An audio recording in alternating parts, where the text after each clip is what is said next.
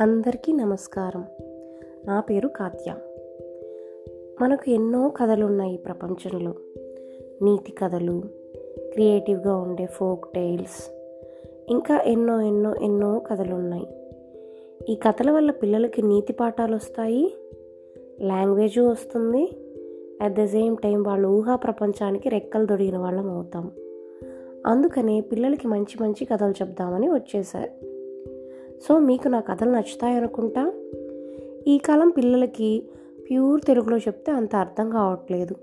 మెయిన్గా నా పాడ్కాస్ట్ వినేవాళ్ళలో ఫారెన్లో పెరిగే పిల్లలు ఇండియా నుంచి దూరంగా పెరిగే పిల్లలు చాలామంది ఉంటారు. వాళ్ళ కోసం మధ్య మధ్యలో కొన్ని ఇంగ్లీష్ పదాలు కలుపుతూ చెప్తున్నాను. మీకు నచ్చుతుంది అనుకుంటా బాయ్ బాయ్.